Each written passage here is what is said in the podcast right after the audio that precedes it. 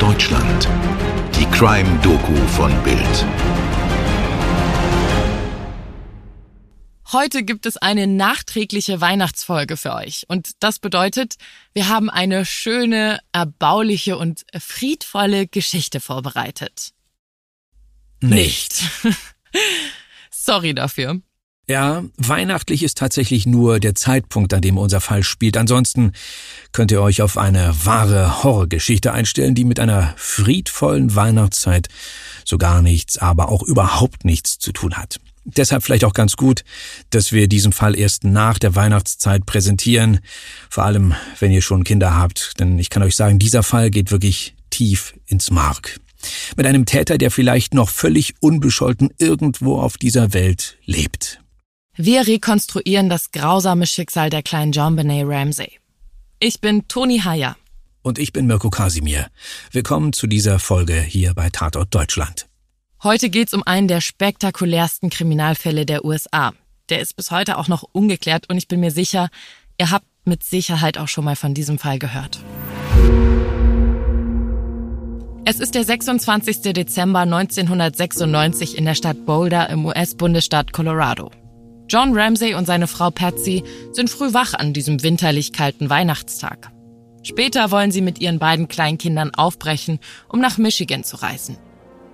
Ihre sechsjährige Tochter John Benet und ihren neunjährigen Bruder Burke wecken sie nicht auf.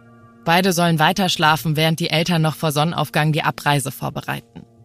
Erst gestern Abend ist die Familie von einem Weihnachtsessen bei Freunden nach Hause gekommen. Beide Kinder waren da auch schon müde, sind noch im Auto eingeschlafen.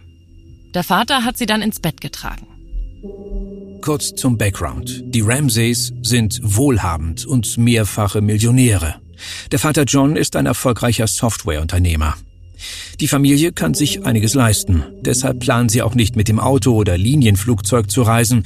Sie besitzen ihre eigene Privatmaschine, die später abheben soll.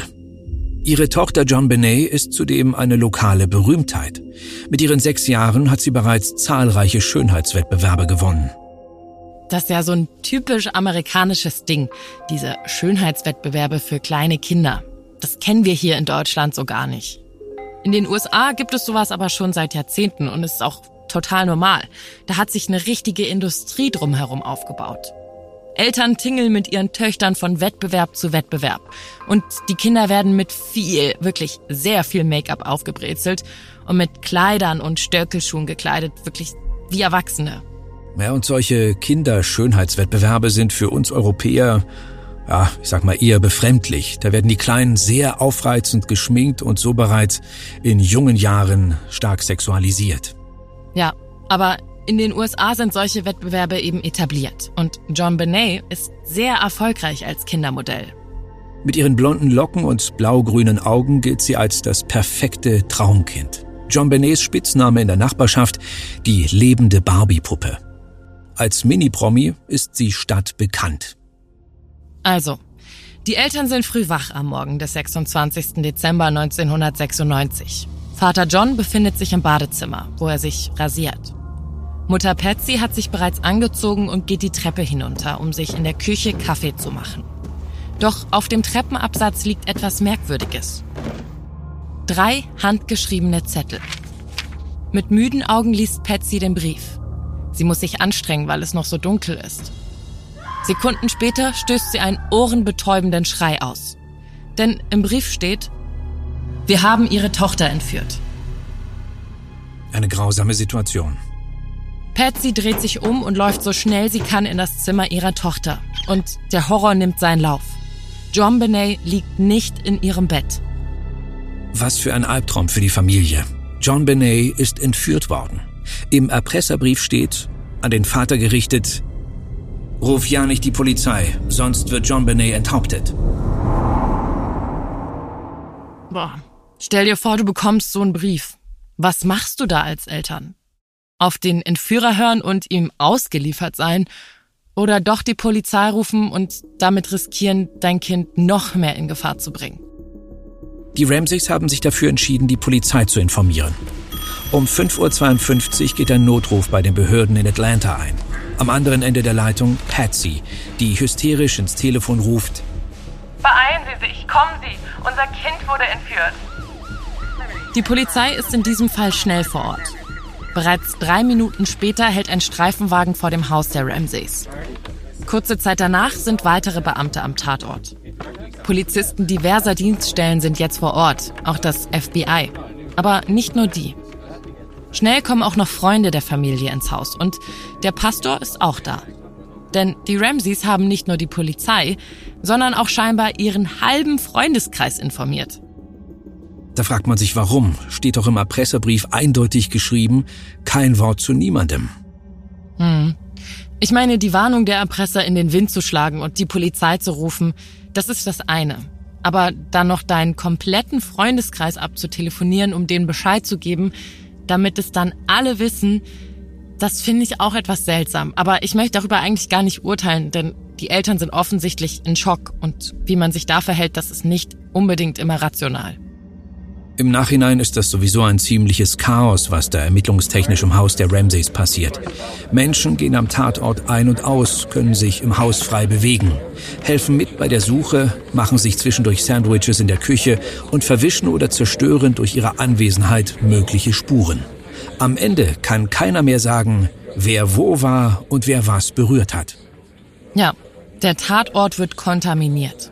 Allein das Kinderzimmer von John Benet ist für alle gesperrt. Da darf keiner rein. Das Haus der Ramsays wird auf den Kopf gestellt. Officer Rick French und seine Kollegen durchsuchen das Anwesen. Alle Zimmer werden nach möglichen Anhaltspunkten durchforstet, auch der Keller. French steigt hinab und sucht nach dem Weg, den der Täter zusammen mit seinem Opfer aus dem Haus genommen hat. Nur einen Raum im Keller durchsucht er nicht. Denn dieser Raum ist mit einem Holzriegel verschlossen. Der Beamte denkt sich, na, durch diesen Raum wird der Täter schon nicht geflüchtet sein. Der ist ja abgeschlossen. Da muss ich also nicht nachschauen. Also, keine Spur von John Benet. Kein Hinweis darauf, wo sie ist und wer sie wie und durch welchen Ausgang aus dem Haus geschafft hat. Aber die Familie kann noch hoffen. Denn es gibt ja eine Lösegeldforderung. 118.000 Dollar sollen die Ramsays zahlen, um die kleine John Benet unversehrt zurückzubekommen. 118.000 Dollar ist irgendwie eine wirklich sehr merkwürdige Summe. Ja, sehr spezifisch vor allem. Und das fällt der Familie und den Beamten vor Ort auch auf. Das ergibt doch irgendwie keinen Sinn. Wieso fordern die Erpresser diesen krummen Betrag? Außerdem haben wir ja schon gesagt, die Ramsays sind wohlhabend. Sie haben so viel Geld, dass ein Erpresser auch locker eine deutlich höhere Summe hätte fordern können. 500.000 Dollar oder eine Million. Das wäre für die Familie finanziell überhaupt gar kein Problem gewesen. Aber nein, gefordert werden nur 118.000 Dollar. Aber das ist nicht das Einzige, was stutzig macht. Auch der Erpresserbrief ist sehr speziell. Er ist nämlich richtig lang, fast drei Seiten. Mhm, das ist auch total merkwürdig. Ich meine, als Erpresser würdest du doch eigentlich sowas schreiben wie, wir haben Ihre Tochter, zahlen Sie uns Geld, keine Polizei. Wir melden uns mit weiteren Instruktionen. Und das haben wir auch schon in Fällen davor erlebt, dass das eigentlich immer kurz ist und man weiter auf Anweisungen warten soll. Tja, das würde man meinen, aber in diesem Fall ist es anders. Der Brief ist zweieinhalb Seiten lang, in sauberer Handschrift und ganz offensichtlich ohne Eile geschrieben, mit ganz vielen umständlichen Formulierungen. Der Vater wird aufgefordert, die 118.000 Dollar in einer braunen Papiertüte bereitzuhalten. Das Geld zu besorgen sollte für ihn ja wohl eigentlich kein Problem sein, oder? Richtig ist es auch nicht. Das Geld steht schnell bereit und jetzt warten die Eltern und Polizisten auf den angekündigten Anruf der Entführer. Zwischen 8 und 10 Uhr, so steht es im Erpresserschreiben, wollen sich die Täter melden. Doch die Zeit verstreicht, ohne dass das Telefon klingelt. 9 Uhr, 10 Uhr, 11 Uhr, 12 Uhr, kein Anruf. Boah, Mirko, ich würde wahnsinnig werden. Wirklich. Und so geht es auch dem Vater, dessen Nerven nun komplett blank liegen. Um ihn abzulenken, bitten ihn die Polizisten, doch das Haus nochmal zu durchsuchen. Vielleicht gibt es ja noch Hinweise auf die Tat, die bislang noch niemand entdeckt hat. Und so durchsucht John Ramsey abermals sein Anwesen. Er beginnt seine Suche im Keller. Gegen 13 Uhr steht John Ramsey vor dem Raum, den die Polizisten bei der ersten Durchsuchung nicht geöffnet haben. Es ist ein Kellerraum ohne Fenster. John öffnet den Holzriegel und sieht, dass da etwas auf dem Boden liegt, eingehüllt in eine weiße Decke. Der Vater geht auf die Decke zu, hebt sie an und entdeckt seine leblose Tochter, geknebelt und gefesselt. John Benet liegt auf dem Boden mit eingeschlagenem Kopf und einer Kordel um den Hals. John Ramsey reißt seiner Tochter das Klebeband vom Mund und versucht die Hände von den Fesseln zu befreien. Doch der Knoten ist zu fest. Er spricht mit ihr, doch John Benet antwortet nicht. Ihr Körper fühlt sich kalt an. Der Vater weiß, sein kleines Mädchen ist tot. Während John im Keller ist, warten die anderen oben im Haus. Die Familie, die Freunde, die Polizisten. Plötzlich schallt ein Schrei aus dem Keller, der allen das Blut in den Adern gefrieren lässt. Wenn John so schreit, muss etwas Schreckliches passiert sein. Wenig später kommt John die Treppe aus dem Keller hoch, im Arm seine tote, immer noch gefesselte Tochter. Er legt sie auf dem Boden vor dem Weihnachtsbaum ab. Was für die weiteren Ermittlungen mehr als problematisch ist. Ja, denn dadurch, dass John seine Tochter berührt, hochhebt und nach oben trägt, verfälscht er natürlich weitere mögliche Spuren oder vernichtet sie sogar.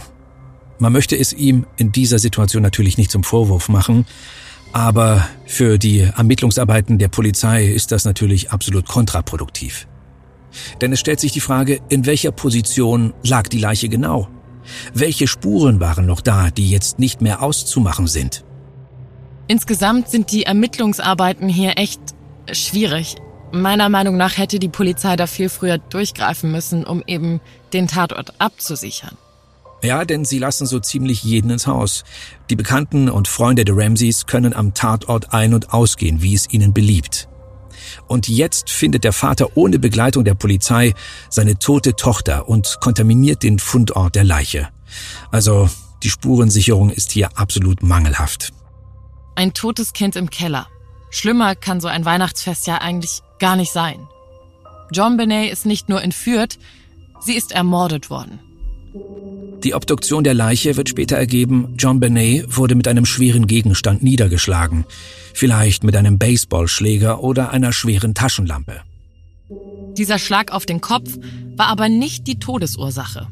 Nein, laut Autopsie ist John Benet erst nach diesem Schlag getötet worden. Sie wurde stranguliert und das auf wirklich grausame Weise. Die Kordel, die sie um den Hals geschnürt bekam, wurde an einem Pinsel befestigt. Der Pinsel wurde gedreht, die Schnur immer fester und so wurde der kleinen John Benet langsam die Luft abgeschnitten. Sie ist damit qualvoll gestorben. Außerdem hat die Obduktion ergeben, dass John Benet vor ihrem Tod möglicherweise sexuell misshandelt worden ist. Darauf weisen Blutspuren hin, die in ihrer Unterhose gefunden wurden. Des Weiteren wird an der Leiche die DNA eines unbekannten Mannes gefunden. Da fragt man sich doch, wer schreibt einen Erpresserbrief mit einer Lösegeldforderung, um das entführte Kind dann doch noch an Ort und Stelle umzubringen? Das ist vielleicht die alles entscheidende Frage. Aber vielleicht ist ja bei der Entführung etwas schiefgelaufen. Hm, denkbar. Oder war der Brief nur eine falsche Spur, die der Täter gelegt hat? Ist die Entführung nur vorgetäuscht worden? Zum Brief gibt es jedenfalls noch etwas Bemerkenswertes zu sagen. Die Ermittler stellen bald fest, dass dieses zweieinhalb Seiten lange Schreiben vor Ort im Haus der Ramseys geschrieben worden sein muss. Denn das Papier, auf dem der Entführer seine Forderung geschrieben hat, das stammt aus dem Haus der Ramseys. Und man weiß auch genau woher. Es wurde aus Patsys Notizbuch herausgerissen. Und das ist eine wirklich wichtige Information, zumal das Schreiben des Briefes ja richtig lange gedauert haben muss. Die Polizei rekonstruiert später, dass man mindestens 21 Minuten braucht, um ein Schreiben dieser Länge und mit einer so sauberen Handschrift zu verfassen. Und das ist dann doch sehr merkwürdig. Als Täter würde man ja eigentlich zusehen, dass man da so schnell wie möglich wegkommt. Also entweder schreibe ich den Brief vorher oder eben nur ganz schnell und ganz kurz. Aber in diesem Fall scheint es anders gewesen zu sein.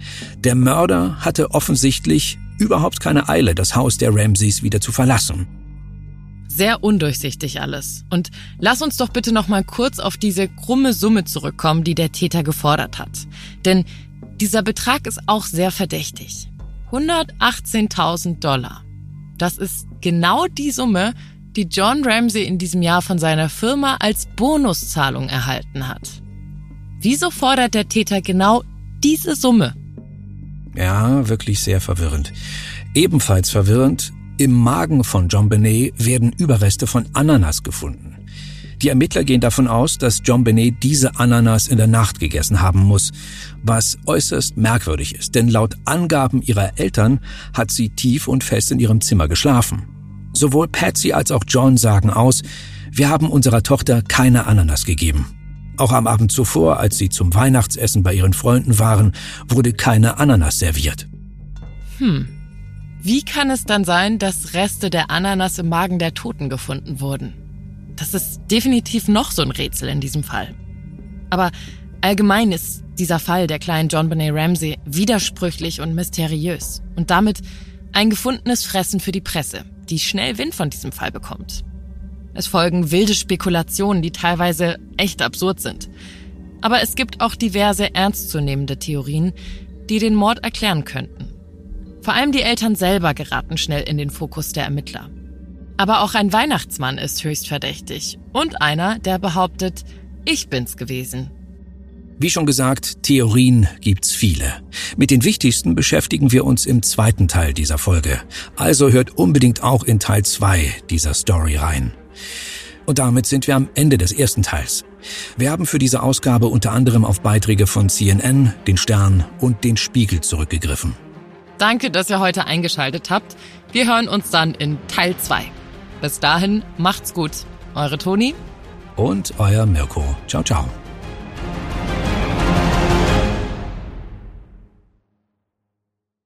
Dir hat diese Folge von Tatort Deutschland gefallen? Du bekommst von True Crime einfach nicht genug. Dann hör jetzt in unsere weiteren Folgen rein. Hier warten mehr als 200 spannende Fälle auf dich, wie das Verschwinden von Rebecca Reusch, der Prozess gegen O.J. Simpson oder die Entführung von Ursula Herrmann. Wir hören uns bei Tatort Deutschland.